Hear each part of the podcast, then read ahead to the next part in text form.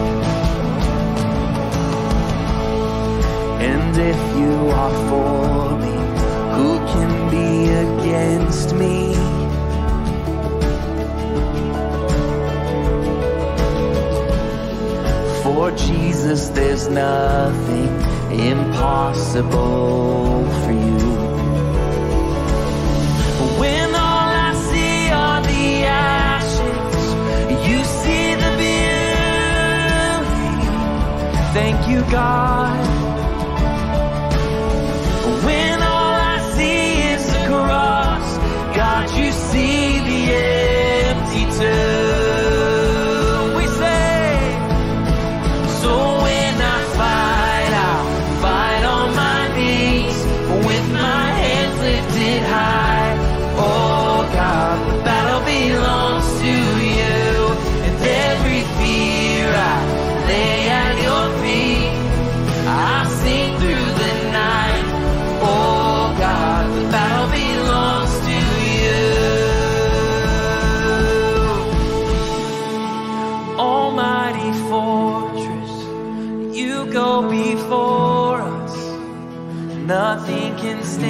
against the power of our God. You shine in the shadows. You win every battle. Nothing can stand against the power of our God. An almighty fortress. You go before us. Nothing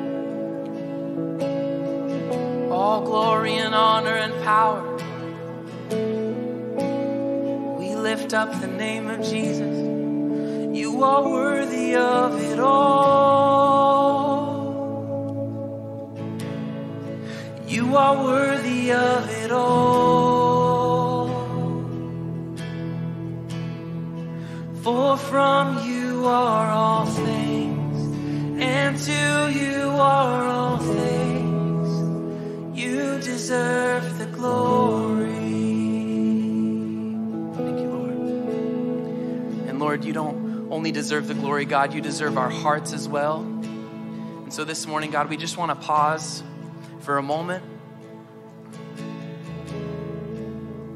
God, we just pray that in this moment, God, we would remember how awesome you are, how great your love is, how passionate you are for your people, Lord how jealous you are, Lord, how just you are.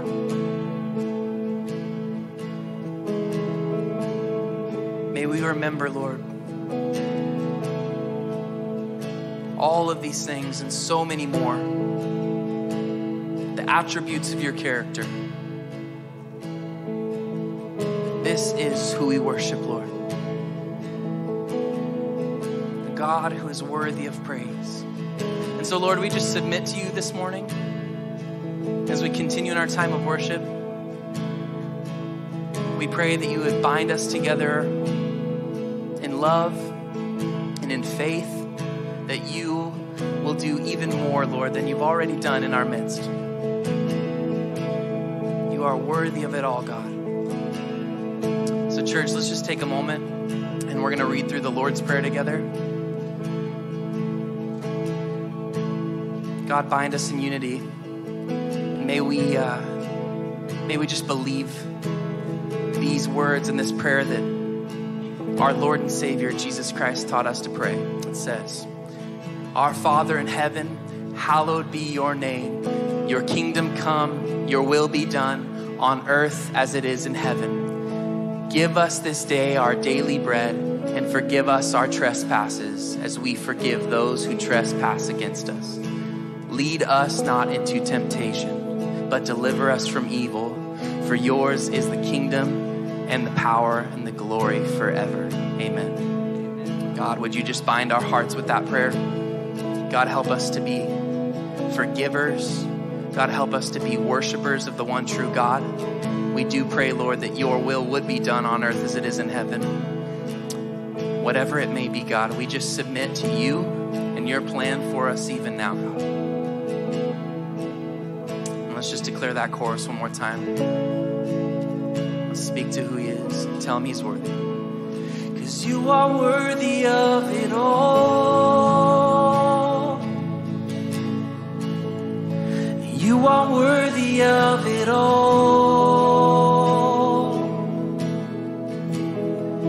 For from you are all things, and to you. deserve the glory. One more time, you are worthy. You are worthy of it all. You are worthy of it all. For from you are all things, and to you are all things. You deserve Lord.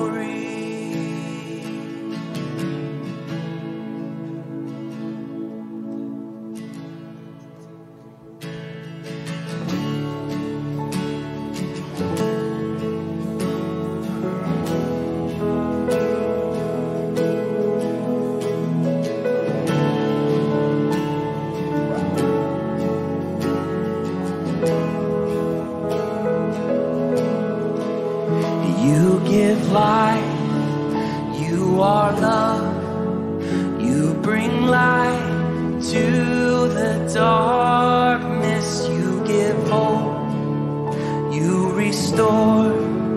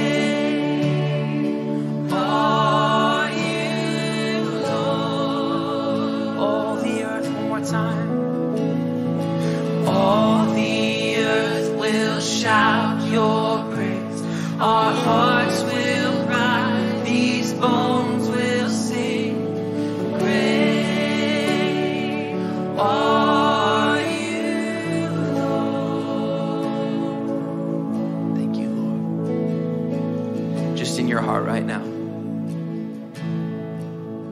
In your heart right now, just tell him how much you love him. Tell him how great he is.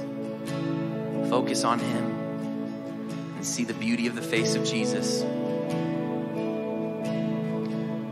Thank you, Lord. Great are you, Lord.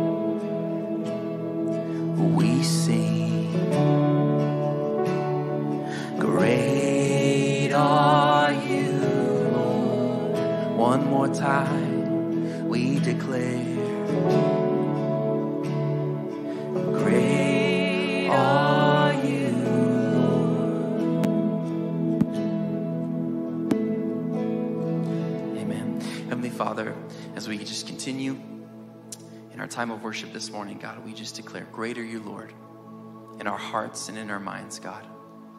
Continue to disciple this service this morning, disciple us, and make us image bearers of our Lord Jesus Christ. In the name of the Father, Son, and Holy Spirit, we pray. Amen. You may be seated. Good morning.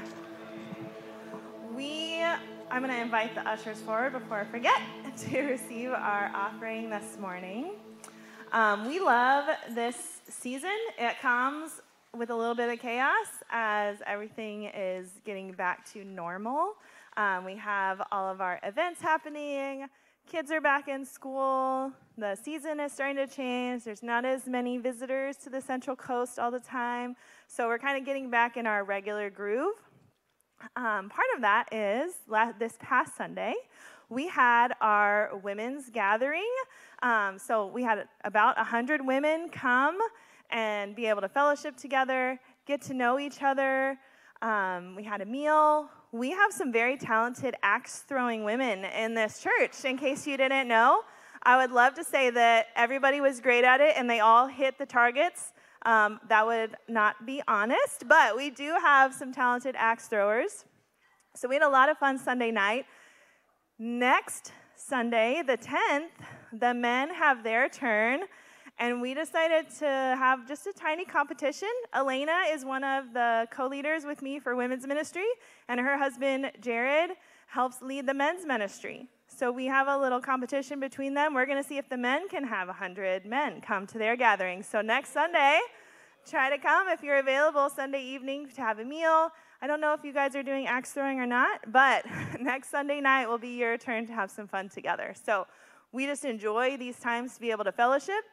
And then the week of September 14th, nope, what's the Monday? September 11th, just kidding.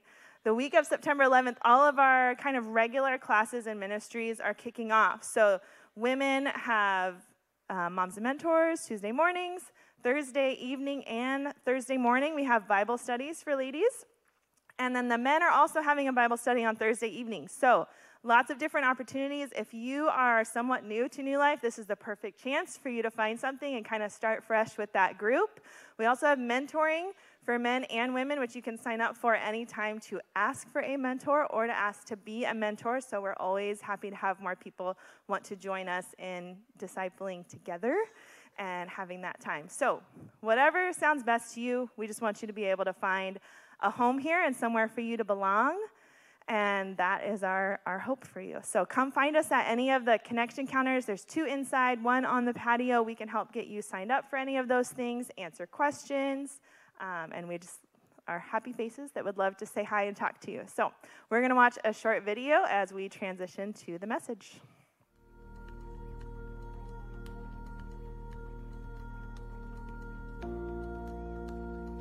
This is my command be strong and courageous. Do not be afraid or discouraged, for the Lord your God is with you wherever you go.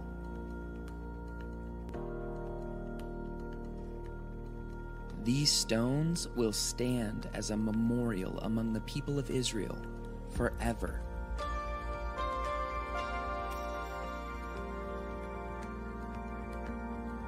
Today you will know that the living God is among you.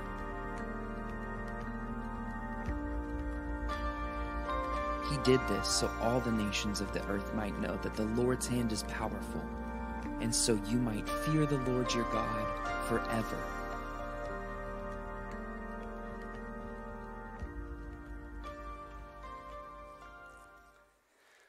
Well, good morning, New Life. It is good to be in the house of the Lord. It's good to worship together. It's good to gather together. It's good to know that we are here for one reason and one reason only, and that is to worship and praise the name of Jesus. Amen? And uh, man, it's so good to be with you again. I, have been here, but I haven't been here. And, uh, you know, I'm so grateful that, again, uh, we were talking about it with a couple people before service, that it's so awesome to be able to hear how God is speaking through, not just uh, when He speaks through me, but He speaks through all of our staff members. And, uh, and I love when, when we have an opportunity to hear what the Lord wants to speak through them and the message that He has for them. Now, I thought about it, but um, I'm old. And so I thought about coming out here and trying to jump up on this thing. And if you weren't here last week, go watch the video. But I was like, man, it would be so awkward. It would be like, it would take me five minutes to get down. But you know, it, it is so good to hear how the Lord is moving and how He is speaking through His people. Amen. And let me remind you of this. This is so important because I've been listening to some of you. The Lord is not just speaking through the people that stand on this platform. The Lord is speaking through every single person. In fact, let me say this this morning that we here at New Life do not want to be known for our pastors. We want to be known for our Holy Spirit empowered people. Amen. And so when people see people from New Life, we want them to, to be like, man, that, that person reflects Jesus. That person is speaking Jesus. That person is growing in Jesus. That's what we want to be known for because that's what it truly means to be fully alive. Amen? All right, so here we go. We're gonna give you, I'm gonna give you some context this morning because some of you haven't been able to be with us during this series, and I wanna remind you uh, we've been in the book of Joshua. We're in Joshua chapters 1, 2, 3, and 4, and uh, we're gonna, we're gonna kind of conclude today with 4. But in Joshua uh, chapter uh, 1, we get a little bit of context of what is happening. Um, you gotta remember that that there was a few small miracles that people uh, that this generation had experienced, a, a, few small victories that this generation had experienced uh, as they come to the River Jordan. But the reality is, is that most of this generation, all they know is wandering. Some of you are like that resonates with you, right? Like you've seen a, a, couple of victories in your life, but most of what you know, have known is wandering. Most of what you've known is just kind of meandering and wandering and trying to figure things out. And so, for this generation that we're reading about, they have been wandering in the desert and they approach the River Jordan at flood stage that means it's raging. That means that uh, similar to if you were able to go to Yosemite uh, during uh, the kind of like the April and May timeframe, man, the rivers were rushing and the waterfalls were coming over, and they even had to close down some of the trails. You weren't able to hike on all of them. So, so the, the, the river's at flood stage, and the people of Israel come to its banks, and God gives Joshua instructions to give to the priests, and the priests carry out the Ark of the Covenant into the River Jordan. Now, the, the river doesn't split before they get into the water, they have to get into the water before it splits. And here's something that's fascinating that maybe you don't always think about that God is going to be faithful, but He always invites us, uh, and we'll talk about this even more in a moment. He invites us to be obedient in His faithfulness. He calls us to act in his faithfulness, to be a part, to participate in his faithfulness. And so they step out into the water with the Ark of the Covenant. God goes before the people of Israel. If you're not familiar why I might say it like that, the Ark of the Covenant at this point in the story of God in Scripture is where, is where the presence of God resides. And so that is there's just the symbol of God going before. Aren't we thankful that God goes before us? And so we, they step out into the water, and when they step into the water, the, the rushing river, flood stage waters recedes, and the people of Israel walk across the Jordan on dry ground. So I want you to do me, do me a favor, and I want you to stand with me today. We're in Joshua chapter 4, starting at verse 1. And we read these words When all the people had crossed the Jordan, the Lord said to Joshua, Now choose 12 men, one from each tribe. Tell them, Take 12 stones from the very place where the priests are standing in the middle of the Jordan. Carry them out and pile them up at the place where you will camp tonight. And so Joshua called together the 12 men he had chosen, one from each of the tribes of Israel, and told them, Go into the middle of the Jordan, in front of the ark of the Lord your God. Each of you must pick up one stone and carry it out on your shoulder, 12 stones in all, one for each of the 12 tribes of Israel. We will use these stones to build a memorial. Heavenly Father, as we open up your word today, God, I pray that you would give us eyes to see what you want us to see. I pray, God, that you would tune our ears to your voice. I pray, God, that you would give us the willingness to surrender and to allow your Holy Spirit to convict and correct and encourage and inspire. I pray, God, that we would build deeper roots today. And we ask all these things in Jesus' name. And all God's people said, All right, have a seat, have a seat. So, there's some patterns that you want to notice when you have scripture. There's some things that happen consistently, not only in the Old Testament, but the New Testament. It happens throughout the various books of the Bible. And so there's certain patterns in Scripture to take notice of. And we see some of those patterns specifically in the book of Joshua and also just within this passage. There's consistent characteristics of the people of God when they are in right relationship with God.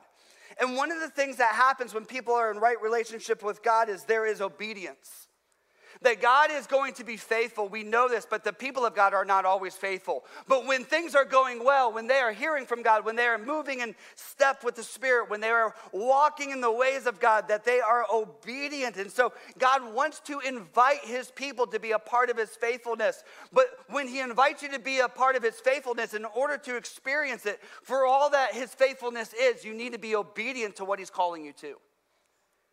You can't step back and say, God, I want you to be faithful, but I'm going to do my own thing. God, I want you to be faithful in my marriage, but I'm going to live marriage like the world lives marriage. God, I want you to be faithful in my singleness, but I'm going to live singleness like, like uh, the world lives singleness. God, I want you to be faithful in my life, but I'm going to live my life like the world lives their life. No, that's not how it work, works. God, God will be faithful, but in order to experience the fullness of his faithfulness, he calls us to obedience. And how do we know that God takes obedience so seriously? Because Moses is not crossing the Jordan right now. And if you go back to the book of Numbers, chapter 20, and you read the story of Moses, Moses was obedient in so many ways and so, like, consistently obedient until he wasn't. And God told him to speak to a rock and that water would flow from it. And Moses chose not to speak to the rock, he struck the rock. And God was still faithful even in his brokenness. Even in his disobedience of what God had commanded, God was still faithful and brought forth water. But there was consequences for Moses' disobedience. You're like, wow, that seems intense. Moses isn't going to be able to cross in the Jordan because he was disobedient in this one particular area? Well, what happens when the people think that Moses is the one where these miracles are coming from rather than God? What happens when they start following the person rather than following God? And can I tell you something, church? Within our Christian, Western specific culture of Christianity, that there's a whole lot of people that follow the person who's following God rather than following God? There's a whole lot of people that in your story, you're like, man, it is the person that has had an impact on my life rather than the Holy Spirit having impact on my life. And so it's significant. We, we look at it and we're like, yeah, but look at all what he's done. Look at all the times that he was obedient in order to experience the fullness of what God wants to do in us, our life, He calls us to obedience. The second characteristic that we see happening, again, this is a pattern, this is not just in this story, but it's a pattern throughout Scripture, is that there's a physical intentionality when God calls his people to do something. There always seems to be this physical nature. In fact, Pastor Nick and Travis Avila talked about this uh, this past Wednesday, at uh, last Wednesday, when they talked about worship, that there's a physical nature. We are a physical people. We lay hands on people when we pray for them. We anoint them with oil. We bow down and we worship. We lift up our hands. We do all of these things. In fact, I would say it's one of the reasons why music is such a controversial conversation around the church. Because music, while you might not think of it this way, is a physical participation. Your ears are resonating with a song and they're resonating with the words. And most of you, when you think of the song that brings you to tears, when you think of the song that gives you goosebumps, when you think of the song where, where you just go, it stirs something in you, you probably weren't just listening, you were singing. And you probably weren't just singing, you might have been at an altar of prayer, or you might have been raising your hands, or you might have been gathered with people. In fact, there's a song that, that I remember singing uh, throughout my college years. And I remember the numerous times that when it was played, we would be gathered together, and specifically one night, uh, we had been praying for hours. We had these like Sunday night worship times, and, and we had been praying for hours on this Sunday. What, what was supposed to last an hour went into later into the night. And I remember somebody singing this song I love you, Lord, and I lift my voice to worship. soul rejoice. Now that's like an old school song, like old school chorus. But when we sing that song, I remember it takes me back to where I was, and my hands were raised, and we were gathered together. We've been seeking God for hours that evening, and we were tears were coming down our faces, and we just wanted more of the presence of God and more of His love. There is a physical nature and a physical intentionality that God calls us to that all of a sudden cements a spiritual reality. A memory, a remembrance, a sign. And so in this particular moment, God instructs the priest to go and take stones from the middle of the river and place them on his shoulder. I never had never caught that before. See, I thought, and, and again, uh, you know, we only had so many large stones laying around our campus, so I, but, but I thought, like, you know, like, did they just like walk over and be like, oh, here, yeah, this one looks good, right? But then I read the text, and it's like, no, they placed it on shoulder. Ain't nobody doing this, right? I mean, maybe the skinny jeans worship leader, but you know. No offense, no offense, no offense. But seriously, ain't nobody doing this. He said, Go and grab stones and place them on their shoulders. So, so in my mind, they're going over to the middle of this river and they're grabbing some stones and they're getting the big ones and they're putting them up here, right? Now, listen, Eight miles till Gilgal. Eight miles till Gilgal. That's where they were encamping. That's where they were going to build the stones. That's where they were going to put these stones as a remembrance, as a re- memorial to what God was doing. So, this was not an easy task. This was to build into them the memory of what God had done. The third area, remembering God's faithfulness. Obedience, physical intentionality to remember not their obedience, but to remember God's faithfulness. When you think about the word remembrance, when you think about the word memorial,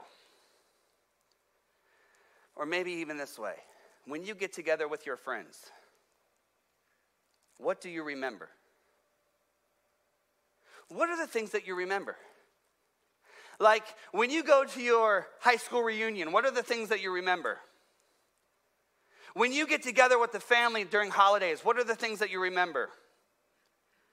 When you get together with your friends for dinner or some drinks, what are the things that you remember? I have a little bit of an assumption because I know the tendency that I have. When you get together with the old crowd, when you get together with the, with the people, what you tend to remember or what you tend to articulate are your successes. Like, like when I get together and, and, or I talk about football from high school, you know what I talk about? I talk about the fact that, man, in this, in this one game, I got to smack the quarterback and pick up the ball and run for a touchdown, and it was awesome and it was good. My football career peaked in high school. but that's what we remember, right? Those of you that are retired, what do you remember? Do you remember that when you were the CEO? Do you remember that when you had the success, when you were pulling in the, the, the, the money, when you were being the one that everybody was going to as the decision maker? When you're somebody who is in college right now, do you remember what it was like to be in high school? Do you remember the, the partying and the, and the laughing and all this kind of stuff? What do you remember? I mean, it's why we put Facebook memories or, or social media memories like pop up and they want us to like kind of redistribute a reel. They want us to remember these sig- significant accomplishments and successes that we have. It's why we have plaques. I have a t shirt from college. 2000, I'm sorry, not even that, 1999 beach volleyball champion. I still put that thing on. Beach volleyball champion. What do we remember? God actually doesn't call us. Look throughout Scripture. He does not call us to, to keep track of any of our successes. He does not call us to boast on any of our successes that mean it's sinful or bad to talk about, you know, things that were fun in the past? No, that's not what I'm saying. But are you keeping track of God's faithfulness? With a more intense rate than you keep track of your own successes. Heck, I, I keep track. My wife went away for a couple days. I keep track of like when she gets home, like I did the dishes, I did laundry, I did like that's how my brain works. And what's crazy is when you start keeping track of God's faithfulness, what you will begin to recognize is the very things that were once obstacles in your life all of a sudden become a memorial or remembrance for stacking stones. And you begin to see God's faithfulness in your life, and you begin to recount God's faithfulness in your life. And the reason it's important to recount his faithfulness and the reason it's important to be intentional about this is because we are people who quickly forget. Like, literally, I am of the age, I'm at that point in my life where I walk into the kitchen and I go, Why am I here? Right? Like, like that's how quickly for, we forget things. We had these memory blocks. And what's interesting is, it was 600 years of this promise in the making 600 years between the promise of to abraham and what's happening right now and all of a sudden you're going man this is a long time like how in the world could these people forget so quickly like why would they be actually susceptible to this but, but let me push back a little bit. Some of you have had an encounter with God on Sunday, or some of you have had an encounter with God at a marriage retreat, or some of you have had an encounter with God when, when, you, uh, when you went to uh, uh, a prayer retreat or something of that nature. And you literally had that encounter on a Friday, Saturday, and Sunday, and on Monday you forgot about it. On Monday you forgot about it. You had an encounter with God on an all worship night, and you were like, woo, my life is surrendered. And you walked out and you went back to living as a slave.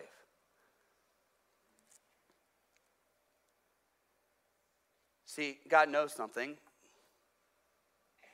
Pastor Philip and Pastor Elena alluded to it. The greatest obstacle for these individuals wasn't the Jordan, it was themselves. It was their hearts. It was their wanting their way over and above God's way. And we know this is going to be true because the reason we forget, God actually preempts this. He knows that, his, that these people are going to forget his ways. If you have your Bibles and you go back to Deuteronomy chapter 8, starting at verse 10, Deuteronomy chapter 8, starting at verse 10, it says this he's talking. God, the Lord is talking about uh, how they're going to cross into this promised land. It says, when you have, once you do that, and when you have eaten your fill, be sure to praise the Lord. Because again, they're entering into a land flowing with milk and honey, right? They're entering a land that's prosperous. They're entering a land where they're going to fill their bellies after they've been wandering for 40 years. And when you have eaten your fill, be sure to praise the Lord your God for the good land he has given you. But that is, but that is the time to be careful. Don't miss that. When you are on the mountaintop, when you are in a season where there doesn't seem to be any attack of the enemy, when there doesn't seem to be anything that's really going wrong, that is the time to be careful. Beware that in your plenty you do not forget the Lord your God and disobey his commands, regulations, and decrees that I am giving you today. For when you become full and prosperous and have built fine homes to live in, and when your flocks and herds have become very large and your silver and gold have multiplied all along, along with everything else, be careful. Do not become proud at that time and forget the Lord your God who rescued you out of slavery and the land of Egypt. And can I tell you something, church? This happens all the time time. You pray for the job, or you pray for the family, or you pray to get into the college, or you pray for God's faithfulness in your life, and it happens, and then about three weeks later, you forget about it. You forget. You pray, God, will you save me from my sins? Then you forget because things get comfortable. Make it easy. And you walk in that comfort, and you walk in distractions or things that would take you further away from your attention to God. When, when, when all hell is breaking loose in your life, you better believe you're looking for wherever God is in your life. But when things are comfortable, when things are comfortable, And what can even happen is that the only generation that knows pain, the only generation that knows the frustration of sin is the former generation. And the new generation is living on the, the faith comfort of the former generation. And so they never actually make their faith a faith of their own. Each generation must tune their lives to the voice of God. Each generation must dial in their lives to the voice of God. Again, some of us are like, wow, look at how Joshua was obedient to what God was saying. And again, he was obedient and the people of Israel in this moment were obedient, because, but the reason they were obedient is because they were tuned in to the voice of God. They were listening to the voice of God. They were watching and waiting upon the Lord. They were spending time in the Lord's presence. And I have a fear sometimes that we want, again, God's faithfulness without being in his presence. We want God's faithfulness without listening to his voice. We want God's faithfulness without actually walking in obedience. And the other thing that God is aware of is that when you cross into this land, you are going to have comfort. And when you cross into this land, there's going to be distractions of comfort. But when you cross in this land, there also are going to be initially other gods and other idols. And so, again, if you go to Deuteronomy chapter 7, God's very specific. He said, Drive out, do not let anybody stay. In fact, it's one of those moments within the Old Testament that we wrestle with. We're going to be talking about this a little bit in this next series that we wrestle with these moments where all of a sudden the people of God slaughter everybody. And then they tear down all the Asherah poles and they, they break down and they burn all the temples that were for other gods. And in their place, they stack stones to God's faithfulness.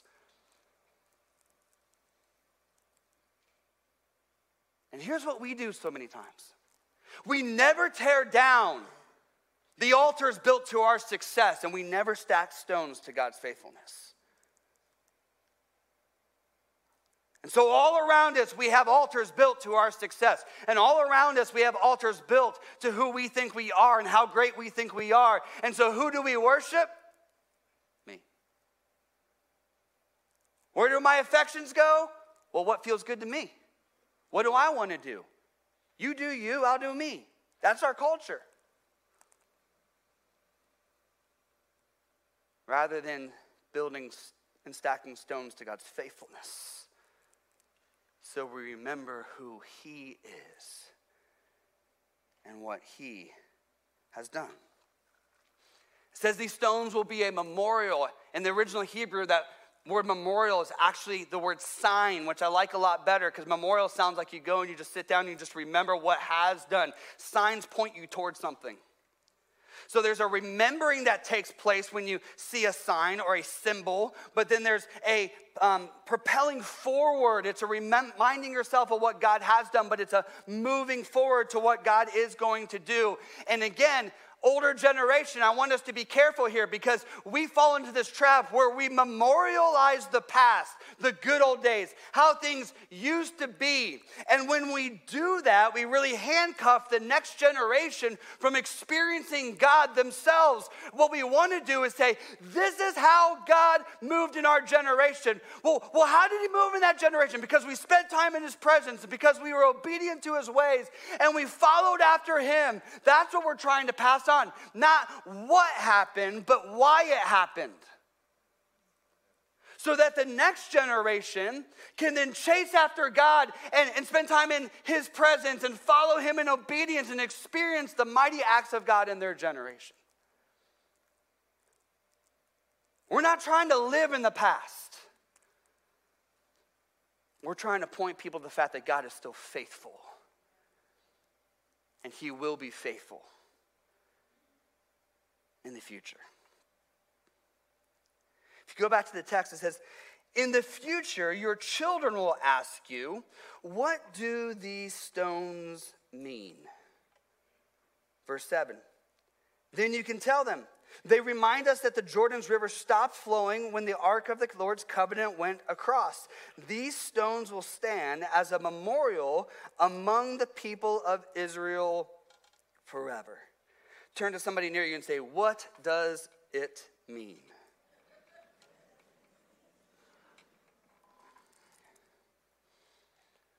You got to remember, this is a storytelling people. We like to be a fact telling people. And facts are good, facts are friends. But we need to be a better storytelling people because stories inspire. And stories help build a picture and, and, a narrative of what life can look like and be. And not only do we need to tell the story of God's faithfulness, but can I tell you, church? The next generation and your kids, and, and hear me, I get it, within reason, they need to hear the story of your mess. Because when we just tell them the story of God's faithfulness, I heard someone say this the other day. Uh, they, they got married and they were in their first week of marriage. And again, I'm not knocking anybody's parenting philosophy or anything. Please don't send me emails. But like they, they, said, they said they had never heard their parents fight. So the very first time that they fought with their spouse, they were like, oh, are we gonna, like, are we done?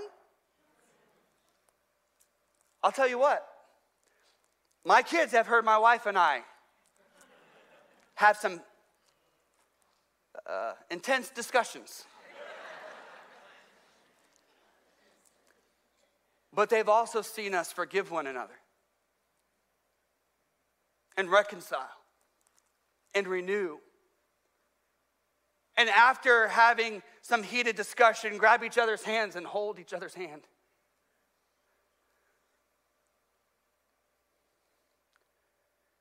See, when you're stacking stones, you gotta stack stones that not only tell of God's faithfulness, but the messiness of how God's faithfulness moved in your midst and in that, te- in that season. And so I, I wonder, we don't really hear, uh, but we do see several times where they say, hey, tell the story of how, how um, God led the people of Israel out of Egypt. Tell the story about how they crossed. And, and, and I'm assuming that part of the telling of that story is the fact that they were also a stiff necked people. I'm assuming that part of telling that story was the fact that 12 spies went in, but only Joshua and Caleb wanted to go back. Everybody else was like, no. I'm, a, I'm assuming because we tell it that we don't just tell the story of Pentecost and Peter, but we tell the story of Peter failing three times and denying Jesus. And yet God still used him. See, I've learned, and again, age appropriate as they've gotten older, they have learned more about pre Jesus David. And not as a celebration. That's a way of saying I used to be like this, but the Lord did something in me. The Lord has done something in me. Do you have stones that you're stacking for the next generation of God's faithfulness? See, I was thinking about it, and I was thinking about my own story, and I thought, man, 1997. I'm in a revival service at Mount Vernon Nazarene College at the time, university now and I'm just still like, I'm, I'm a little bit Jesus, but I'm in and out and in and out. And I'm telling people that I'm kind of starting to follow Jesus, but I'm still, you know, doing my own thing on the weekends and going down to Ohio State's campus and, and, all, and just doing whatever David still wants to do. And all of a sudden, I'm sitting in this and this what they call revivals back in the day these, these kind of uh, in, in special services that they would host throughout the week and i'm sitting and i'm listening to this preacher and all of a sudden it's like the holy spirit came upon me and rested upon me and said david stop kind of playing games stop doing your own thing and i just felt the conviction of the holy spirit and i went down to an altar of prayer and i repented of my sins and i said god i'm not playing the game i'm not just using your forgiveness i want you to wash me white as no, And I stacked a stone. I stacked a stone.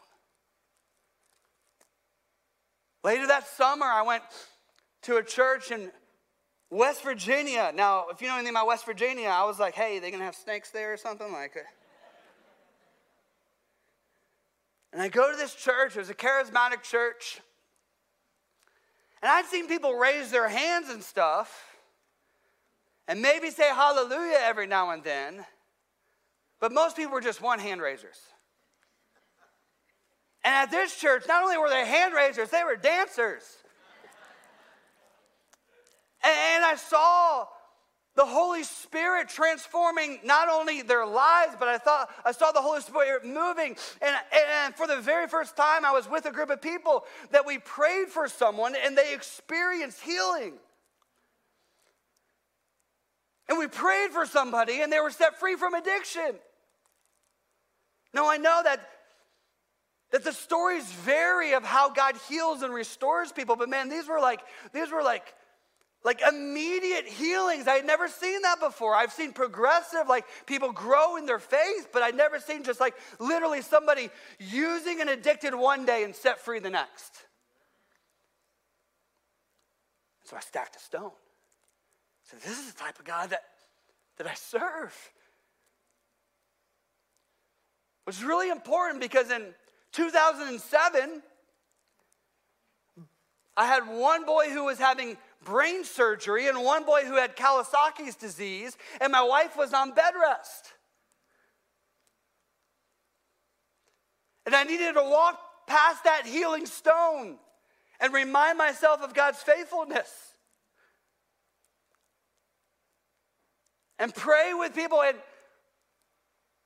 Xavier came through surgery, and Drew was healed from the Kawasaki's, and Allison and Mel was born. And it was good. And we stacked stones and celebrated God's faithfulness. But in 2015, when I was sitting at the stones that reminded of me of God's healing. I was in a hospital room with my wife's dad.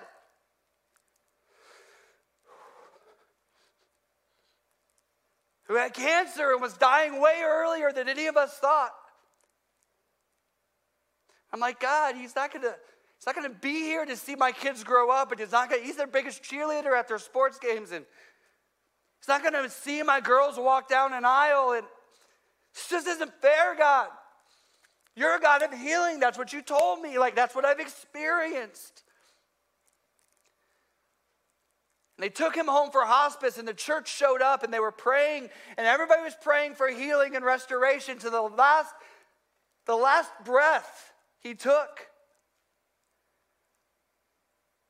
And he wasn't healed in this life. He's, he's dancing the streets of gold, but he wasn't healed in this life.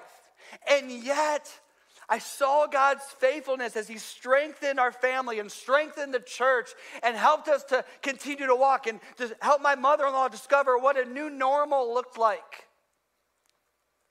And so I stacked stones.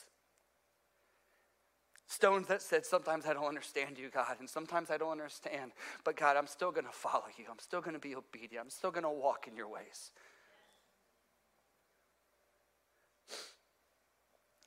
And when I said yes to coming here, it made no sense. Moving from the Midwest, so much going on, but the Lord specifically spoke and He said, I will, I need you to be obedient. I will be faithful. And two years into it, COVID hits, and I'm like, God, I thought you said you were going to be faithful. This is the, this is the hardest season of ministry new church. They don't know me. I don't know them, and COVID and everything else. And God, I'm just trying to listen to you and follow you. And people are people are getting sick and and, and god I, I, want to just listen into you i don't want to listen to every, everything else and, and we continue to walk forward and all of a sudden we we again we see god's faithfulness and he strengthened us and it's a weird and odd and unique and yet kind of sweet season of ministry to get back to our roots and we stack some stones We some stones. Say, God, I don't get all that stuff that happened. In, I, I don't understand it all. But I know you were faithful. I know that I want to continue to follow you. What are the stones that you have stacked to tell the other generation? When they look at you and say, Mom, Dad, Papa, Nana, why do we pray? What do you tell them? Well, the older generation before us prayed. Or do you tell them a way that you want to spend time in the Lord's presence? Mom, Dad, Papa, Nana, why, why are we generous? Why do we forgive? Why do we gather as the people of God? Well, you know, there was a time or gathering wasn't as easy. And we chose to still gather.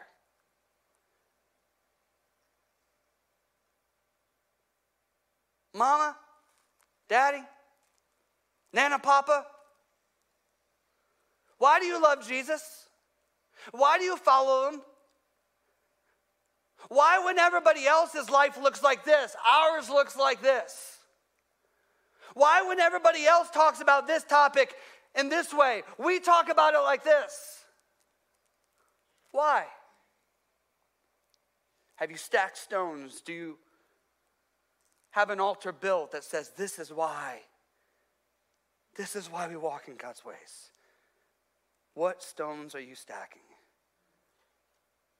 Verse 8 So the men did as Joshua had commanded them. They took 12 stones from the middle of the Jordan, one for each tribe, just as the Lord had told Joshua, and they carried them to the place where they had camped for the night and constructed the memorial there. Again, I mentioned that's in Gilgal, about eight miles away. And Joshua also set up another pile of stones. This is interesting.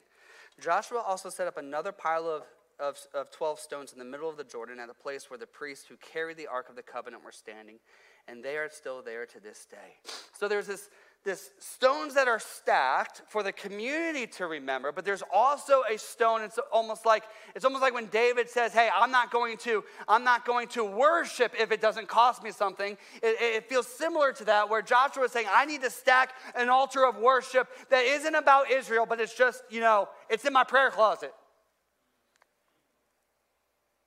it's it's me and god it's me offering that worship because when I look at those stacked stones, I'm reminded that I'm not a slave anymore.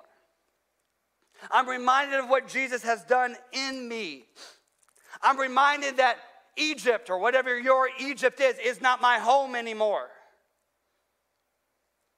It's an act of almost private worship. Me and God stacking stones. Now, I get it. We, no offense to our young people, but we do make fun of the trophy generation be, for needing a trophy for everything, right? And yet, I think that's how we should be as believers. We should stack stones for everything. Like we should literally like like you just see the Lord like sometimes I'm like you get a parking space and everything's crowded and you're like hey Lord I'm stacking a stone for you right here I, I know you think I'm being facetious, but I'm like, literally, I think we should be the type of people that when we get together, when we gather together for lunch, and when we gather together with people, like the very first thing on our time, we're not like, what can I say about Jesus? Oh, in 1954, in 1976, in 1982, in 1999. No, no, no, no, no, no. Like earlier this morning. Earlier this morning, you should have seen what Jesus did. Yesterday, you should have seen what he did. On Monday, you should have seen what. On Tuesday, here's how he worked. On Wednesday, this is what happened. On Thursday, the Lord moved in a powerful way. On Friday, I was doubting and I just kept on grinding. And I'm like, oh man, God, I don't really want to follow you right now, but I followed him anyway. On Saturday, man, it was quiet. I didn't even, I couldn't feel like I heard from it. But then on Sunday, I showed up even though he was quiet on Saturday. Should we be stacking stones in such a way that we can just recount and talk about the story of God? Stacking stones, stacking stones, stacking stones. See, the Lord knew that this was going to be challenging. And he knew it was going to be challenging for his disciples. And he knew it would be challenging for us. He knew that we would have a tendency to forget. He knew that we'd have a tendency to get comfortable. He knew that we'd have a tendency to, to look at our comfort and our successes and to turn our attention away from Him. He knew that we would maybe get so comfortable that we would think, you know what, do I really need a Savior? Do I really And so on the night that he was betrayed, he took bread and he broke it. He said, Take and eat. This is my body, which is broken for you. Take and eat in remembrance, in memorial, as a sign, as a symbol of my forgiveness, as a reminder that it is only through my broken body and my shed blood that you have been saved. But it's also a reminder that you get to walk in the victory of the cross and walk in the victory of the resurrection. This is my body, which is broken for you. He passed the cup, said, Take this cup. It's a reminder that no longer are we bound in the old covenant, but there is a new covenant that is made through my shed blood. Take and drink in remembrance of me. He says, Whenever you eat of this bread and you drink of this cup, you proclaim the Lord's death. You remember the Lord's death, but you also proclaim and point the next generation. So when they say, Why do we do this? It's so weird. We're saying we're eating somebody's body. It's odd. Let's just be honest. Yes? It is weird, little Johnny. But here's why we do it. Because in my life, I've learned that when I go my way, my life ends in destruction. And when I allow sin to direct my path, it not only damages me, but it damages all the people around me. And I've tried to do things my own way, and I've tried to save myself. And you know what, little Johnny? I can't do it. So when I was 19, someone said, Yep, you can't do it, but there is one who you can place your faith in who can do it. And his name is Jesus. And so there was a moment, little Johnny, where I bowed on my face and I said, God, would you forgive me of my sins? Would you redeem me? Would you wash me white as snow? You know what Jesus said? He said, Yes. I've already paid the price, I've already done the work.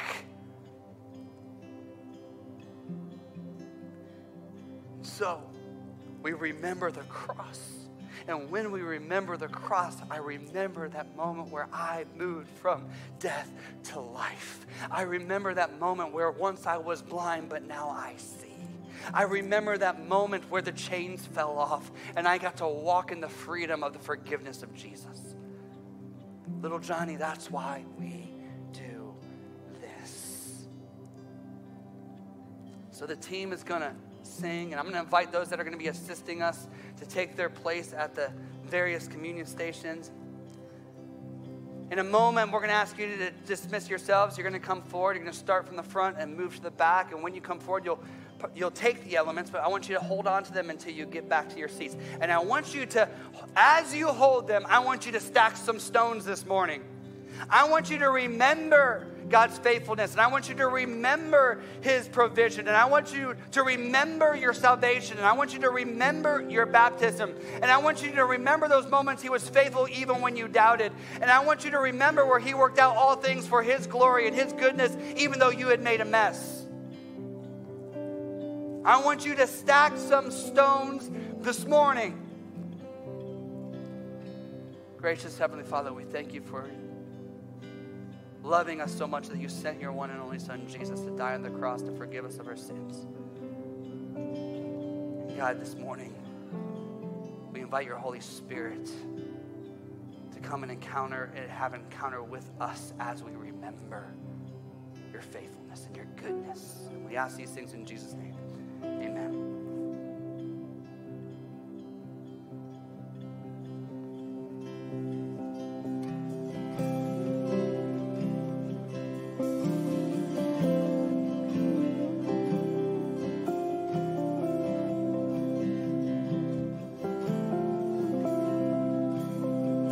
I love you, Lord, for your mercy never fails me. And all my days I've been held in your hands. From the moment that I wake up until I lay my head, oh, I will sing of the goodness of God. Cause all my life you have been faithful. And all my life you have been so, so good.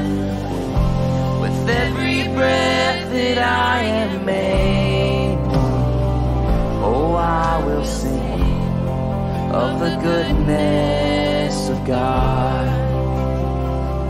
I love your voice. You have led me through the fire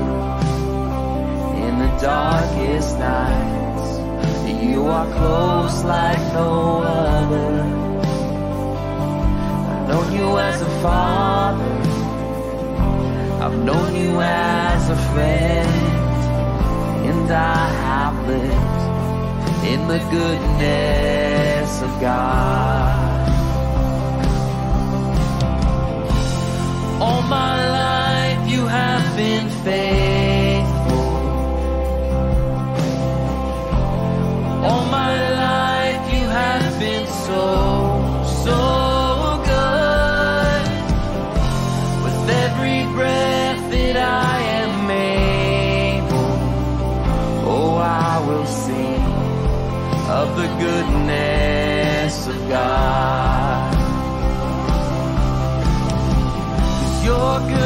is running.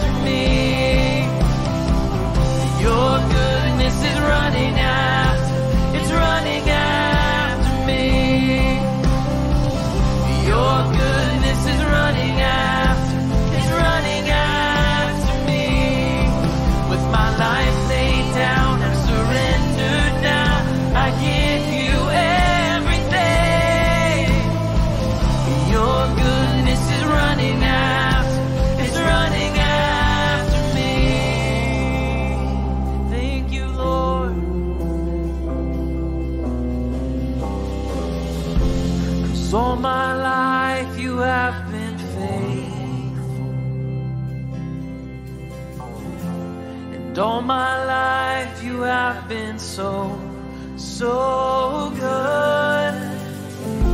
With every breath that I am able, oh, I will sing of the goodness of God.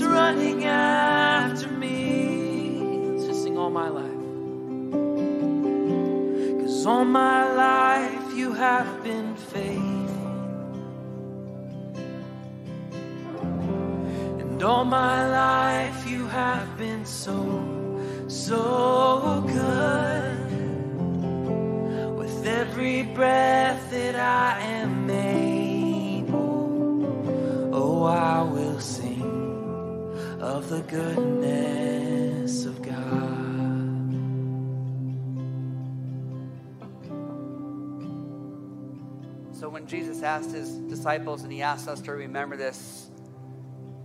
It is an act of obedience to what he has commanded. And when we participate in the, in the Eucharist and when we do this, it's also something physical. And it points towards God's faithfulness.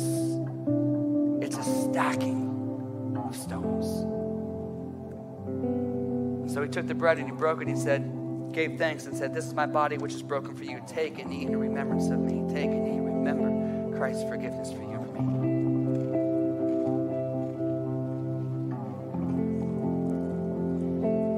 After, after supper, he took the cup. He said, This cup represents the new covenant which will be made through my shed blood. Take and drink in remembrance of me. Take and drink in remembrance.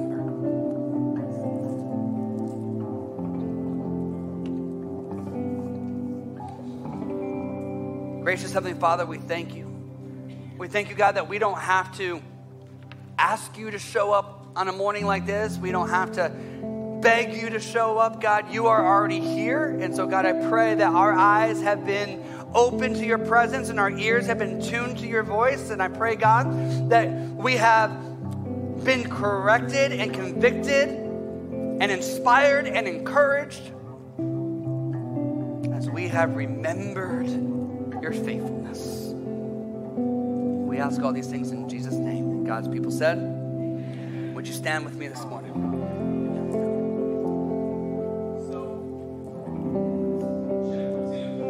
go, I just wanted to, to say moving forward, what are we going to do? What are our action steps? Look at the Fully Alive Guide, male and female. We've got it all for you guys. If you want to get involved and take some steps toward discipleship, we really want to push that to you. We want to encourage you to take an opportunity just to say yes to whatever the Lord is prompting on your heart. So please look at your bulletins, look at those Fully Alive Guides, check out something, pray about it, and say, hey, Holy Spirit, I just invite you to make this decision for me. Where should I go next? What should I I do next? How can I get involved? Serving or getting poured into, whatever that looks like, check that out. And if you're new with us, Pizza with a Pastor is something that we do here in our lobby. Um, so next week, it's the 10th of September after second service. We would invite you to kind of hear the vision from Pastor David and other pastors here on staff about what we're doing in our community and how we're worshiping Father, Son, and Holy Spirit together, okay? So as you go, let's open our hands and receive this benediction. May we be a people who would invite the Lord to tear down the altars that we've built for personal gain in our own stories? And would we instead be a people who would invite Holy Spirit to build a memorial. Help us build a memorial of the things that He has done as we walk in His faithfulness. Be strong and courageous, for the Lord your God is with you wherever you go. In the name of the Father, Son, and Holy Spirit, amen and amen. Grace and peace to you. We'll see you next week.